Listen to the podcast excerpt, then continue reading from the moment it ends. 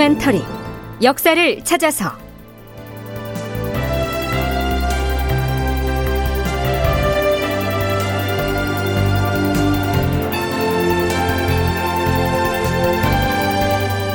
제 1016편.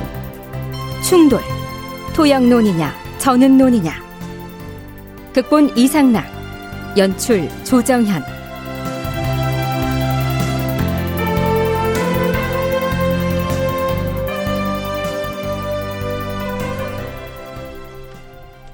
여러분 안녕하십니까?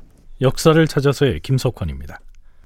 광해군 즉위년인 서기 1608년 여름 이때는 임해군의 상태를 조사하겠다고 조선에 왔던 명나라 조정의 차관이 본국으로 돌아간 직후가 되겠죠. 물론 임해군은 유배지인 강화의 교동으로 돌아간 상태고요. 이때 조정에서는 반역죄인이 돼서 유배 상태에 있는 임해군을 처형해야 한다는 목소리가 주로 대간 쪽에서 쏟아져 나옵니다. 그러자 영의정 이원익과 좌의정 이항복 등 원로 대신들은 임금이 혈육지간의 은혜를 온전히 베풀어서 임해군의 목숨을 살려두어야 한다고 얘기합니다. 임해군을 처단해야 한다는 이른바 토영론을 주장하는 대간의 날선 목소리가 거칠고 또 파상적인 데 반해서 임해군에게 은혜를 베풀어서 목숨만은 보전시켜 줘야 한다는 즉 전은론을 피력하는 대신들의 목소리는 그 세가 미미하죠. 자 이렇게 대간이 기세를 높여 가자 좌의정 이항복은 주상 전하 신은 어명대로 일을 제대로 처리하지 못한 잘못이 있사오니 전하께서는 신을 견책하시어 채직시켜 주시옵소서. 병든 몸을 이끌고 더 이상 정승의 직을 수행하기가 어려우니 이만 물러날 수 있도록 윤허하시옵소서. 이렇듯 수차에 걸쳐서 사의를 표명했고요. 영의정인 이원익 역시 전하, 신의 몸이 고질병이 걸린 지가 지금 8년이나 되었사옵니다. 그러나 나란 일이 한참 위급하기에 감히 사퇴하지도 못하고 병든 몸을 이끌고 분주히 쫓아다니면서 넘어지고 엎어지기를 거듭해 왔사온데 이제는 정신과 근력이 남김없이 모두 소모되어 싸웁니다. 이제 더 이상 분발하여 전하의 은혜에 보답할 수가 없게 되어 싸우니 그러니 제발 그만두게 해달라고 요청을 합니다. 양쪽 다 건강 문제를 핑계로 대고 있지만 실상은 그게 아니었지요. 광희 군의 대답은 이렇습니다. 아하, 참. 지금 대간에서는 임해군에 대하여 법대로 집행하자고 주장하고 있고, 반면에 대신들은 군주로서의 은혜를 온전히 베풀려고 하는데, 조정에서 서로 다른 두 주장이 나온다고 해서 안 될 것이 무엇 있겠는가? 경들은 사직하지 말라. 네, 광해군은 토영론과 전운론이 부딪히고 있는 이 상황을 그냥 관망하겠다는 것처럼 보이지요. 자, 그렇다면 왕명 출납 기관인 승정원의 승지들은 과연 어떤 생각을 갖고 있었을까요? 6월 28일.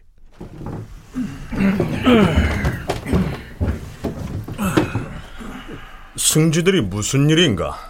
전하, 이번에 전하께서 승정원에 내린 비만기를 보니 대사원 정인웅이 병에 걸려 오랫동안 고생하고 있는 것에 대해서 특히 걱정을 하고 계셨사옵니다. 그리하여 그의 거처와 먹을 음식과 치료했을 의약품에 대한 일에까지 전하께서 일일이 신경을 쓰시고 그로 하여금 도성 안에 들어와 거처하도록 하시는 등 극진한 예로 대우하는 모습을 보이셨사옵니다. 정인홍에 대한 과인의 배려가 잘못되었다는 말을 하려는 것인가? 아니옵니다, 전하. 조상 전하의 이러한 모습은 초야에 은거하 있는 모든 선비들의 사기를 크게 북돋을 것이라 사료되옵니다. 신들은 하교하신 글을 큰 소리로 제3 되풀이에 읽으면서 전하의 뜻을 거듭 우러러 보았사옵니다. 그럼 정인홍에 대해서 달리 주청할 일이 있는가? 전하, 지금 정인홍은 거처할 관사가 아직 정해지지 않아서 도성에 들어오지 못하고 있다 하옵니다. 그렇사옵니다. 한성부로 하여금 거처할 만한 집을 물색한 다음 정인홍에게 사관을 파견하여서 그곳에서 지내도록 설득하는 것이 어떻게 싸웁니까? 어, 그게 좋겠다. 그리 처결하라. 승지들은 서울에다 정인웅이 지낼 만한 거처를 마련해주고 그로 하여금 도성 안에서 지내도록 설득해야 한다고 주청하고요. 광해군도 기꺼이 그렇게 하겠다 이렇게 화답을 하죠. 이 시기에 대간을 비롯한 언론 3사를 대북파가 장악하고 있었는데요. 정인웅이 바로 그 대북파의 우두머리였습니다. 그는 남명 조식의 제자로서 주로 경상도 합천에 머물면서 조정에 있는 대북 세력을 조종하는 이른바 살림 정치를 하고 있었죠. 서강대 계승범 교수의 얘기 들어보시죠. 17세기 때 전성기라고 하는 뭐 산림 정치 그러니까 어떤 붕당의 큰 계파의 스승이나 한 보수 위치에 있어서 정계에서 상당히 중용하지만 정작 자기는 초야에 묻혀 있으면서 지금으로 말하면 리모트 컨트롤로 정치를 좌우하는 그런 정치를 즐겼기 때문에 나중에 정의농도 뭐 좌의정도 하고 많이 합니다. 또 연배도 많죠, 굉장히. 그런데 문제는 뭐냐면 한양에 올라와 있던 시간이 많지 않았다는 말이에요. 그런 문제가 있죠. 차라리 정인홍이 뭐 이항복이나 뭐 이덕형이나 이원익처럼 한양에 거주하면서 뭐 출사했다가 또 잠시 쉬다가 또 부르면 또 나가서 출사했다가 좀 쉬고 그렇게 했으면 어떻게 보면은 이렇게 그 광해군 때의 전국이 극단적으로 흐르지 않을 수도 있어요. 국왕의 최측근 기관인 승정원의 승지들과 광해군이 나눈 대화의 내용을 살펴보면 북인의 영수인 이 정인홍에 대한 광해군의 배려가 남다르다는 점을 간파할 수 있죠.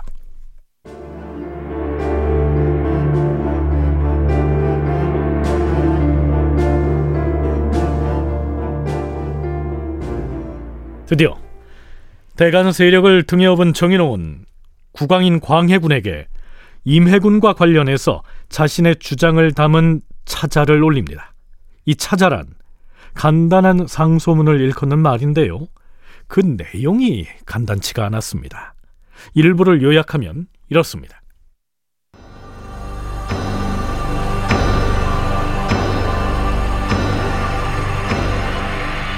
역적의 괴수인 임해군 이실이 반역을 도모하였으니 그 죄는 왕법에 비추어 도저히 용서할 수 없는 것이옵니다. 그러므로 전하의 신하라면 누구나 그를 반역죄로 엄히 다스리도록 입을 모아 주장을 해야 마땅하옵니다. 그런데 어찌하여 저는 노인이 뭐니 해서 은혜를 온전히 해야 한다는 말이 갑자기 대신들 사이에서 나온단 말입니까? 그로 인하여 무사람들이 의혹을 품고 국론이 둘셋으로 나뉘고 있사옵니다. 이런 망극한 상황에까지 이를 줄이야 어찌 생각이나 하였겠사옵니까? 은혜를 온전히 해야 한다는 이른바 전은론은 영모의 진성이 밝혀지지 않고 옥사의 형세가 아직 성립되지 않았을 때에는 제기할 수 있사옵니다. 하오나 이미 영모의 형적이 드러나서 그 실성이 모두 파악된 마당에 전은이라는 두 글자가 신하의 입에서 나와서는 아니 되는 것이옵니다. 정인홍은 임해군이 반역을 도모한 이 실상이 이미 입증됐다고 단정하고 있습니다. 은혜를 온전히 해서 임해군의 목숨을 살려야 한다는 전은노는 신하가 감히 입에 올려서는 안 될 주장이라고 질타하고 있는 것이죠. 정인웅은 이런저런 중국 고사를 들먹여 가면서 왜 전운론이 타당하지 않은지를 장황하게 설명합니다. 그러면서 이렇게 마무리하죠. 아직도 끝까지 반역의 괴수에게 은혜를 온전히 해주어야 한다는 자들의 마음을 신은 알 수가 없사옵니다. 주상 전하, 신이 생각하건대 꼭 서울에 머물면서 국가의 복록을 낭비할 필요는 없다고 사료되옵니다. 자, 그러니 다시 합천으로 내려가겠다고 얘기합니다. 광해군의 대답은 이렇지요. 경이 올린 차자를 살펴보니 그 충직한 정성이 해와 같고 달과 같음을 잘 알겠도다. 경의 마음이 매우 경탄스럽도다. 사람의 마음이란 얼굴처럼 다 각각 다르므로 각자의 소견도 차이가 있는 것이다. 그러나 그 귀결을 요약해보면 임금을 사랑하는 정성에서 나오지 않은 것이 없으니 경은 마땅히 올바른 의논을 확장하여 과인을 바로잡아주고 저 수많은 동료들에게도 모범이 되어야 할 것이다. 지금 나란 일이 이미 형언할 수 없는 걱정스러운 지경에 이르렀는데 경이 이런 때에 어떻게 차마 향촌으로 돌아갈 계획을 하는 것인가? 마음을 편히 가지고 되도록이면 도성에 머물러 있으면서 끝까지 나라를 보필하길 바라노라. 이어서 광해군은 이렇게 명합니다. 정인홍을 의정부 우찬성에 임명하노라. 부경대 신명호 교수는 이 시기 광해군의 심리를 이렇게 분석하죠. 최악의 경우는 뭐냐면 임해군이 도망가서 김재남 집에 가서 김재남하고 공작을 짜서 영창대군하고 뭔가 이제 공작하는 거 있죠. 이거를 겁내는 거죠. 그러니까는 임해군이 했던 모든 일을 뭔가 불순한 의도를 가지고 공작을 하려고 했다라고 하면은 죽게 되는 거예요. 그랬다고 생각하는 사람들이 그 사람들이에요. 토영론이죠. 전운론은 그게 아니고 겁이 나서 바짝 겁나가지고 지금 지가 뭐 하는지도 모르고 공포심에 저런 거다. 불쌍히 봐줘라. 형 아니냐. 이게 전운론이에요. 그러면 이제 광해군의 판단이 제일 중요하죠. 형이 나를 왕위에서 몰아내려고 뭐 공작하려고 저랬나 아니면 공포심에 저랬나 이게 평범한 마음으로 봤으면 형이 왜 그랬는지 알겠죠. 근데 자기가 형 못지않게 지금 겁이 나 있어. 이건 어디까지나 신명호 교수의 개인적인 견해가 그러합니다.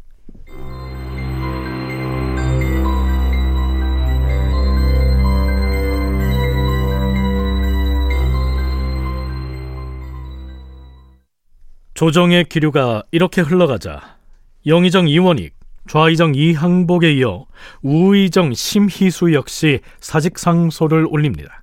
물론 이번이 처음은 아니죠.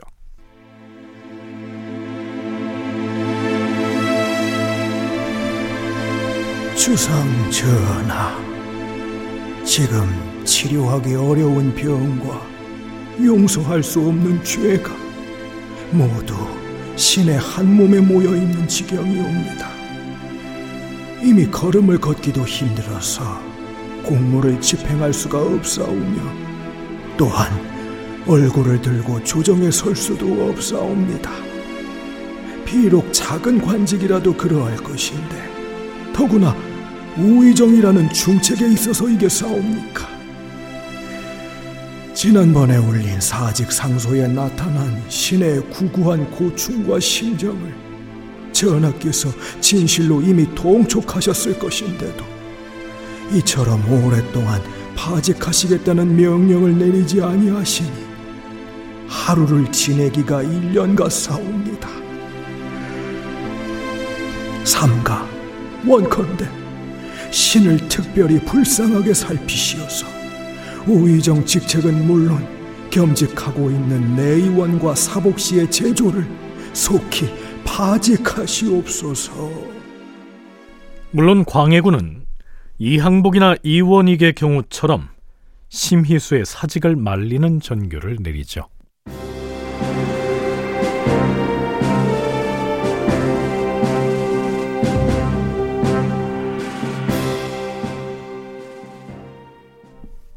자, 이러한 상황에서 한 지방 유생이 두 번에 걸쳐서 상소를 올립니다.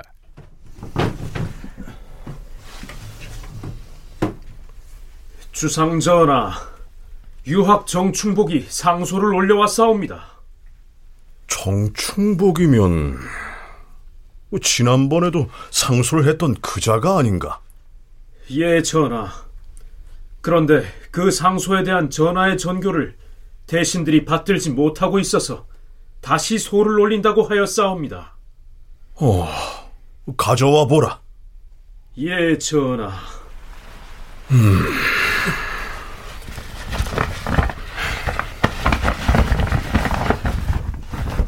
참고로 이 상소를 올린 정충복을 유학이라고 했는데요.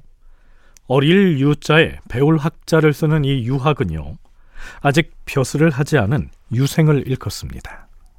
주상 전하, 지난번에 올린 상소에 대하여 전하께서는 그대의 상소를 살펴보건대 나라를 근심하는 정성을 넉넉히 알 수 있었다. 마땅히 조정 대신들과 의논을 해서 처결하겠다. 이러한 교지를 내리셨사옵니다. 그리하여 신은 감격을 금치 못하면서 스스로 생각하기를 전하께서 숭고한 지존의 자리에 계시면서도 초야에 묻혀 사는 나무꾼의 말을 이처럼 받아들이시어서 대신들에게 의논하여 조처토록 하시었으니 대신들 중에 만일 나라를 위해 죽을 수 있는 충신이 있다면 반드시 종묘 사직의 계책을 소중히 생각하여 이 보잘것없는 서생의 말이라 하여 가볍게 다루지 않을 것이다. 이렇게 여겨 싸웁니다. 그러고 나서 목을 빼들고 발도둠을 한 채로 신의 의견이 받아들여지기를 기다려 싸웁니다. 그런데 후속으로 나온 삼정승의 의논을 보아하니 매우 온당치 않거나 과격하여서 실망을 금치 못해 싸웁니다. 어떤 정승은 역적이 뇌물을 썼다는 말은 사실이 아닐 터이다. 상소 중에 여러 말들이 너무 지나친 염려에서 나온 것이 아니겠는가? 이렇게 말했고 또 어떤 정승은 뇌물을 썼다는 얘기는 처음 듣는 얘기이며 나는 미처 그 개연성을 생각해보지도 않았다. 라고 하였사옵니다. 심지어 어떤 정승은 정충복이 상소에서 하고 있는 말들은 모두가 꿈속에서 꿈 얘기를 하는 것 같아서 보통 사람의 생각으로는 상상이 안 간다라고까지 하였사옵니다. 제 상소문에 대한 대신들의 말들 중에서 잘잘못을 따지기로 한다면 신도 드릴 말씀이 있사옵니다. 자, 그러니까 정충복은요. 명나라 차관 일행이 임해군의 상태를 조사하러 건너왔을 때 임해군은 틀림없이 그 명나라 관리들에게 뇌물을 썼을 텐데 대신들이 그럴 리 없다면서 콧방귀를 뀌었다. 이러한 불만을 가지고 있는 겁니다. 글쎄요. 반역죄인이 돼서 교동에 귀양가 있던 임해군이 한강의 서강나루로 호송돼 와서 중국 차관을 만났는데 어떤 경로로든 뇌물을 건넬 수가 있었을까요? 자, 그런데요. 앞에서 소개한 정인홍의 상소문에서는 임해군을 죽여서는 안 된다는 이른바 전운론 자체를 비판했을 뿐 그걸 주장한 대신들을 지목하지는 않았는데요. 이 유생인 정충복은 의정부의 정승들을 정면으로 겨눕니다.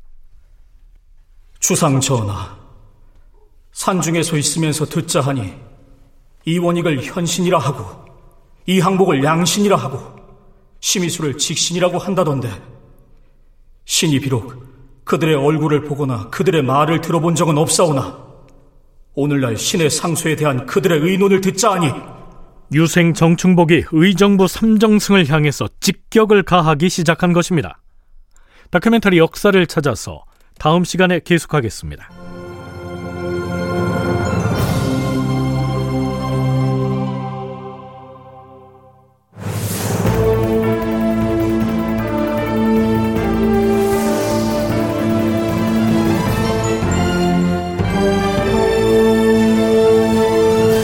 다큐멘터리 역사를 찾아서 제 1016편 충돌 토양론이냐 전은론이냐 이상락 극본 조장현 연출로 보내드렸습니다.